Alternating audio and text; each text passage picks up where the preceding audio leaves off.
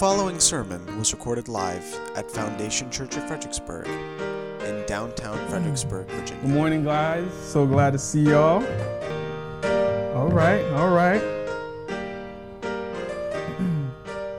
well, like Bobby said, my name is Carrie. If you guys could please take out your Bible or smartphone and turn to Psalms chapter 29. Uh, that's what we'll be covering today, like he said. I'm going to be reading it in ESV in just a moment. In the meantime, I want to tell you guys a little bit more about myself. Uh, my wife and I have been married two and a half years, and we have two children under two. Right, right, right. So it was a struggle just getting here, you know what I mean? and we left on time. um, but anyway, uh, I also serve on staff at Pillar Church of Dumfries. My specific role is to uh, learn as much as I can about church planting, meanwhile, work at Pillar Dumfries, and then, Lord willing, start a new church specifically in Norfolk, Virginia, in about a year ish from now. Um, I'm learning as I go along this process that there's a lot of things that got to be done to uh, get a church started. But anyway, to make it clear, August 2023 is when we want to do public services in, in Norfolk. And I even I commend Bobby for saying it the right way, because there's a way to say Norfolk, um, but it sounds bad if I say it. So I'm gonna we can talk about after. Anyway, um, I'm here and I'm honored to be here um, because of the aspiration I see of what God did with Bobby. To see, know that, what, seven years ago, that the Lord brought him here and started a church. I want to see the Lord work the same way in that area. Not to say that there's not other healthy churches there, but we want to continue uh, the Great Commission. And so, with that said, um, I got my work cut out for me. Uh, Bobby is an exceptional preacher. I got to uh, see a little bit of that as we talked over the psalm this week. I mean, within like 10 minutes, he basically had a sermon ready. I was like, man, this guy right here, he's, he's good. He's good. So, my prayer, even as I speak, is that I would be faithful to God's word in that way, that we would drink deep from uh, God's word and knowing that it's so powerful, so rich. So, with that said, please join me in prayer. Father, thank you uh, for your word, specifically Psalm 29. Uh, ascribe unto the Lord glory due to his name. God, there is none like you. It says, The heavens proclaim the glories of God, the skies display his craftsmanship. Lord, we want to see that in this text, Lord. We want to also see that, Lord, as we as we gaze up upon the stars, Lord, and see your Lord, your glory, knowing that you count the stars just like you count the hairs on our heads, knowing that, Lord, there's none like you, that you're above all. God, I pray that you uh, let this be like a Bible study that's a sermon. Lord, that, that's good for the soul, Lord, food for the soul, soul food, Lord, one that fills the heart up. God, I ask these things in Jesus' name. Amen. So, this is God's word, Psalms 29. It says, Ascribe to the Lord O heavenly beings. Ascribe to the Lord glory and strength. Ascribe to the Lord the glory due his name. Worship the Lord in the splendor of holiness. Ascribe of the Lord, excuse me, the voice of the Lord is over the waters. The, glo- the God of glory thunders. The Lord over many waters. The voice of the Lord is powerful. The voice of the Lord is full of majesty. The voice of the Lord breaks the cedars. The Lord breaks the cedars of Lebanon. He makes Lebanon to skip like a calf, and Sirion like a young wild ox.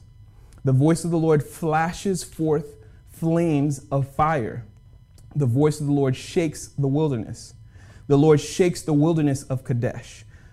The voice of the Lord makes the deer give birth and strips the forests bare. And in his temple all cry, Glory. The Lord sits enthroned over the flood. The Lord sits enthroned as king forever. May the Lord give strength to his people. May the Lord bless his people with peace. So here's the summary of that psalm Give God the glory he deserves. If you're taking notes, you can write that. Give God the glory he deserves. Give God all the credit that he's due. And as we review Psalm 29, we're going to see two reasons for this. Number one, we're going to see it's because he's supreme over creation from the smallest creation on earth all the way up to the largest. And then, secondly, we're going to see it in the fact that he's tender to his children. So let's start by unpacking the first point. Give God the glory he deserves because he's supreme over creation. Now, I know when, when I say creation, you guys naturally might think to yourself um, something like oceans and mountains and trees and such, things that we naturally see in, in nature. But I want to take our gaze up past that. It says, Ascribe to the Lord, O heavenly beings. So when we're talking about creation, we're including angels. They're the first ones told to give God the glory. Ascribe to the Lord, O heavenly beings. It's a direct command to all angelic beings to give him the glory due to his name. And the second half of verse 1 tells us why. It says, Ascribe to the Lord glory and strength. So give credit to God because of his unequivocal glory and strength. Give credit to God because he is more glorious than any other angel he created. Give credit to God because he's stronger than any other angel he created, including Satan. He's the Alpha over all spiritual beings, and it's so apparent that it can be seen in nature itself. Let's go to verse 3 through 9. We're going to see it. Now, I want to take a step back. I want to get real with y'all. It's going to feel like we're going to be going through an exquisite buffet of food. But the problem is, we only got so much time to actually take all these morsels of, of good soul food and put it on the plate to eat. So bear with me. We're going to try to go through them. But um, long story short, there's good homework for you to, to go home and do as you take time to, to go through this psalm. So let's start at verse 4. It says, The voice of the Lord is powerful, the voice of the Lord is full of majesty. When you zoom out of uh, and look at Psalm 29 as a whole, we notice that something's going on. It says the voice of the Lord, the voice of the Lord. There's repetition there. It says it seven times to be exact. This is very important. The psalmist is trying to point us to something, he's trying to show us something. And he broadly shows it to us, which is the fact that he's supreme over all creation. Go to verse 5. It says, um, This gives us an example of God's power. It says, His voice breaks the cedars of Lebanon. So these are behemoth sized trees that can reach over 100 feet tall and 8 feet in diameter. For perspective's sake, that's the equivalent of a blue whale, right? And it's also the width of Shaq, the NBA player, for anyone who's familiar with him. Yeah. Um, so the Lord is saying he breaks these gigantic trees, multiple of them, with the sound of his voice. He breaks them like a twig, he snaps them in half. So the Lord's voice is overwhelmingly powerful. And that same power applies to the mountains, one of nature's most striking displays we have. You see, I'm to get into explaining mountains a little bit. It took me some time to research this. Um, I'm not an expert uh, on rocks or anything like that. Um, but but you, when you, you have two continental plates, they collide, they crumble, and then uh, they're forced to form a mountain range, right? Now, as they form, it grows taller and taller and taller till we have what we see as a mountain. Now, uh, there's two mountains presented in our text. I'm only going to speak about one of them. It's Mount Sirion, which is also known as Mount Hermon. It's in Syria. It's covered in snow year round.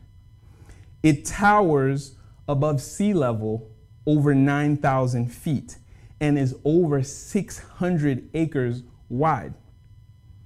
And at the sound of God's voice, this mountain rises up and sways back and forth like a young wild ox.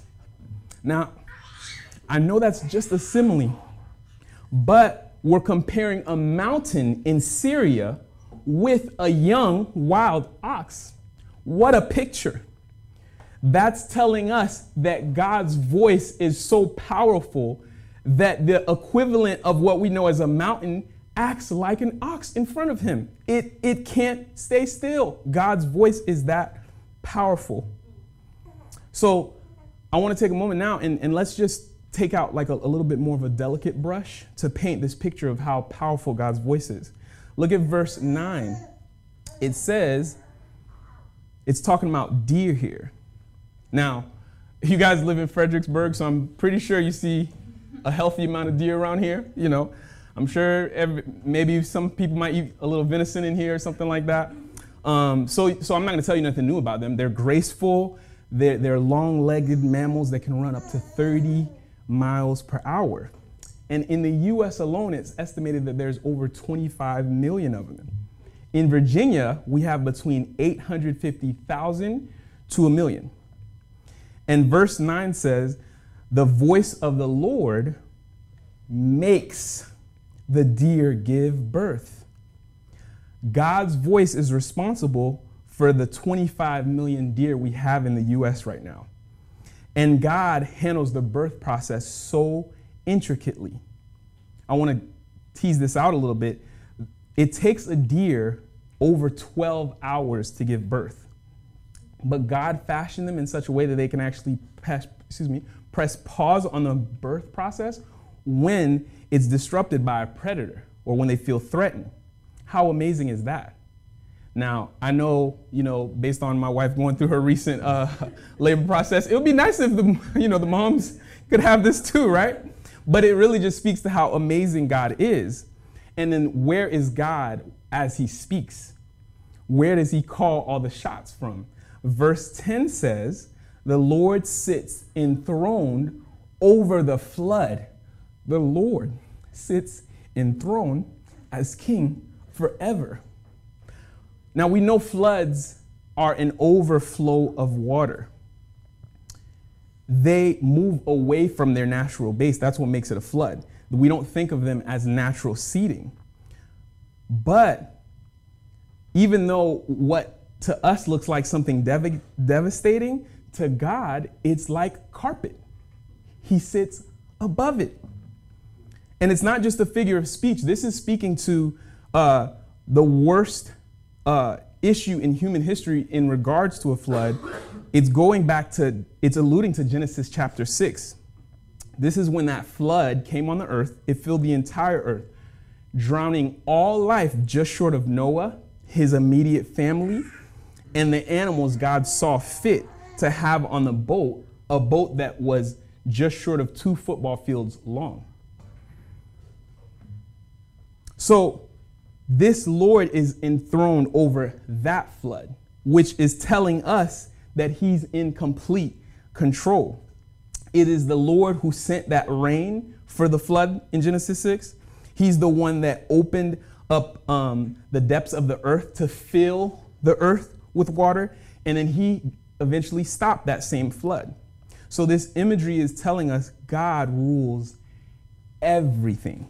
He is king over all creation. Everything obeys at the sound of his voice. Now, I know that's not hard for any of us to, to know or remember. I, I think we would all generally agree. So here's the questions for us How does that theological truth that God is supreme over all creation line up against our tendency to want to rely on ourselves for self sufficiency? How are we doing with giving God all the credit He's due? Not just some of the time, but all the time. It reminds me of that psalm I will bless the Lord at all times, His praise shall continually be in my mouth. How are we doing with that? Is there a ton of generosity when we give God glory? Or is there a little bit of stinginess with it? See, brothers and sisters, scripture says this Everything comes from God and exists by his power and is intended for his glory. I'll say that again. Everything comes from God and exists by his power and is intended for his glory. As a result, we have a command, just like the angels, to ascribe to the Lord glory and strength. Give God all the credit he's due. Glorify God when we look at a tree, recognizing its maker. Glorify God for our health to work, for the food we have to eat, and the f- homes we live in. glorify God. He deserves all the glory. Ascribe to the Lord glory and strength. Ascribe to the Lord glory due to his name. So let's recap a little bit. We just talked about how God deserves all the glory, and we reviewed the first reason for it, which is the fact that he's supreme over all creation. So now let's look at the second point. Give God the honor he deserves because he is tender to his children. Now, that statement alone is like honey for the soul, especially in light of what we just talked about with God being supreme over absolutely everything. Now, let's unpack God's tenderness through the text for some more honey. Now, we know God is all, he's majestic, he's powerful, it's seen in his voice. His voice, with his voice, he laid the earth's foundations on the seas and built it on the ocean depths. He is strong and powerful, yet he is also kind. And there's a couple reasons that we have for this. Now, number one, when you zoom out of this psalm and look at it in its entirety, you we know that this is this piece of literature is a God-given message that gives exposure to the kind of king God is. By the power of God's Spirit, the message about God was penned through the psalmist and we have it in plain sight. We can see it, we can study it, we can ponder it, and we can praise God for it. That is very kind of God. He wants us to know that He's majestic and powerful, yet also tender. Our second indicator comes from verse 11, where we'll see, uh, we'll, excuse me, we're going to focus on the essence of that verse. It says, May the Lord give strength to His people, may the Lord bless His people with peace. You see, God allowed the psalmist to witness a glimpse of God's earth shattering strength and power over nature. But God also gives the psalmist the wisdom to make a request after witnessing God's supremacy rather than cowering from God. Let's look at that request a little deeper. It says, May the Lord give strength to his people. May the Lord bless his people with peace. So there are two requests being made. The first is for strength. This wasn't a request for just physical strength, it's a request for spiritual strength to continue trusting God at His word and to continue making requests to God, to continue making requests to the God who breaks the cedars of Lebanon, makes Mount Sirion skip like a young wild ox, and makes the deer give birth. Verse 11 is our indicator that we can approach God and make requests to Him, knowing that He's tender to His children. This verse is showing us that God wants us to make requests to Him. And the, so the psalmist is basically telling us, jump in, the water's warm. And Philippians 4, verse 6, re, re, excuse me, reiterates that message. It says, Do not be anxious about anything, but in everything by prayer and supplication with thanksgiving, let your requests be made known to God. Let your requests be made known to God. Your requests, my requests, because God has no thresholds on the requests He can take from His children. He's tender to them. So, as God's children, we have the same access as the psalmist to, to the God who breaks the cedars of Lebanon and give makes the birth give deer. And that's good news. It really leaves us speechless. What can be said of such an immense God who's supreme over creation yet tender to us? Ascribe to the Lord the glory due his name. Worship the Lord in the splendor of holiness. But how can we be sure of that? How can we be certain that the water is warm, so to speak? How do we know we can get in God's presence and make requests to Him? What assurance do we have that He will not be harsh with us? Well, those questions can be answered through the second part of verse 11. It says, May the Lord bless his people with peace. That request for peace was acknowledged and accepted by God when he sent his son, Jesus, to be placed on a cross to die for us. For the psalmist's sins, my sins, your sins. So the one who breaks the cedars of Lebanon, who flashes forth flame of fire from his voice, and who shakes the wilderness of Kadesh, we need to know he doesn't deal with sin lightly. The way he deals with, with sin, with trespasses, offenses of, against them, is they deserve death. So, what, what, what kind of sins could there be? Well, it's sins where we thought we were self sufficient from God, sins where we were indifferent towards Him, or when we were even downright rebellious towards Him. And there's no ifs, ands, or buts to how He deals with sin. But we see that God is tender because He brought His Son on earth to be a sacrifice for our sin. And not only that, Jesus died, He rose again, and was resurrected so that now God sees us as innocent before Him. He doesn't see our sins anymore. That is kindness beyond measure. So we can be sure that this water is warm. God is a kind king. He will not deal with his children harshly. We can make request after request to him without fear. He'll listen, he cares, he'll answer. He won't leave us or forsake us. He's a tender and kind king. Now, I know there might be some in the room that feel a little bit different about that message. Maybe it's more comforting to think that the water is a little cold. Maybe God can seem a little bit distant. Maybe he seems distant in how he interacts with the world or even deal well with the world.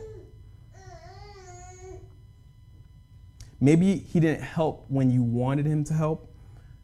Maybe you made a prayer that he didn't answer that you excuse me answer the way you want answered. But God is near and he's tender. We've seen that in, in this word today. God spoke it through the psalmist. It's in Psalm 29. And God's speaking through me, who's preaching the word. So it's okay to let down your offenses towards God. He offers peace that surpasses all understanding. So I urge you, let him in if you haven't done so already. Now, for the children of God, how are we going to go about ascribing to the Lord glory due to his name? Well, we're going to do that through verse 2. It says, Worship the Lord in the splendor of holiness. Now, mind you, I know the heart can be a little bit like a ship. Sometimes it can take time to, for it to turn in course, especially since we have a lot of things distracting us and that are telling us, hey, ascribe glory to whatever that thing is. But here's our game plan ponder, pray, praise. I'll say that again ponder, pray, praise. See, take this psalm right here and ponder on it. Ponder on who God is in light of this verse. Ponder on his majesty. Ponder on his power. Ponder on his glory. Ponder on his holiness. Ponder on his voice. Ponder, ponder, ponder. I hope you guys go to sleep tonight, hear my voice, ponder. but seriously, ponder. Um, ponder on your way home as you drive. Ponder as you're about to wash dishes. And then pray. Pray earnestly. Pray sincerely. Pray consistently. Pray relentlessly. Pray in the morning. Pray in the evening. Pray what you've been pondering. And here's what happens it builds this funnel it builds this funnel that leads to the praise. You start to praise God for what you've been pondering on. You're, you're praising God for his majesty. You're praising God for his voice. You're praising God for his tenderness. You're praising God for his care. You're praising God for his power. You're praising God that you get to meet him face to face. You're praising God because there is none like him. You're praising God because you can call him Father. So that's what I want to leave you guys with. Ponder, pray, praise. That's how we will ascribe to the Lord the glory due to his name and worship the Lord for the splendor of his holiness. Let us pray. Father, we want to give you the glory you deserve. And see, Lord, in, in, verse 11, it's clear we can't do it on our own. We have to ask for help.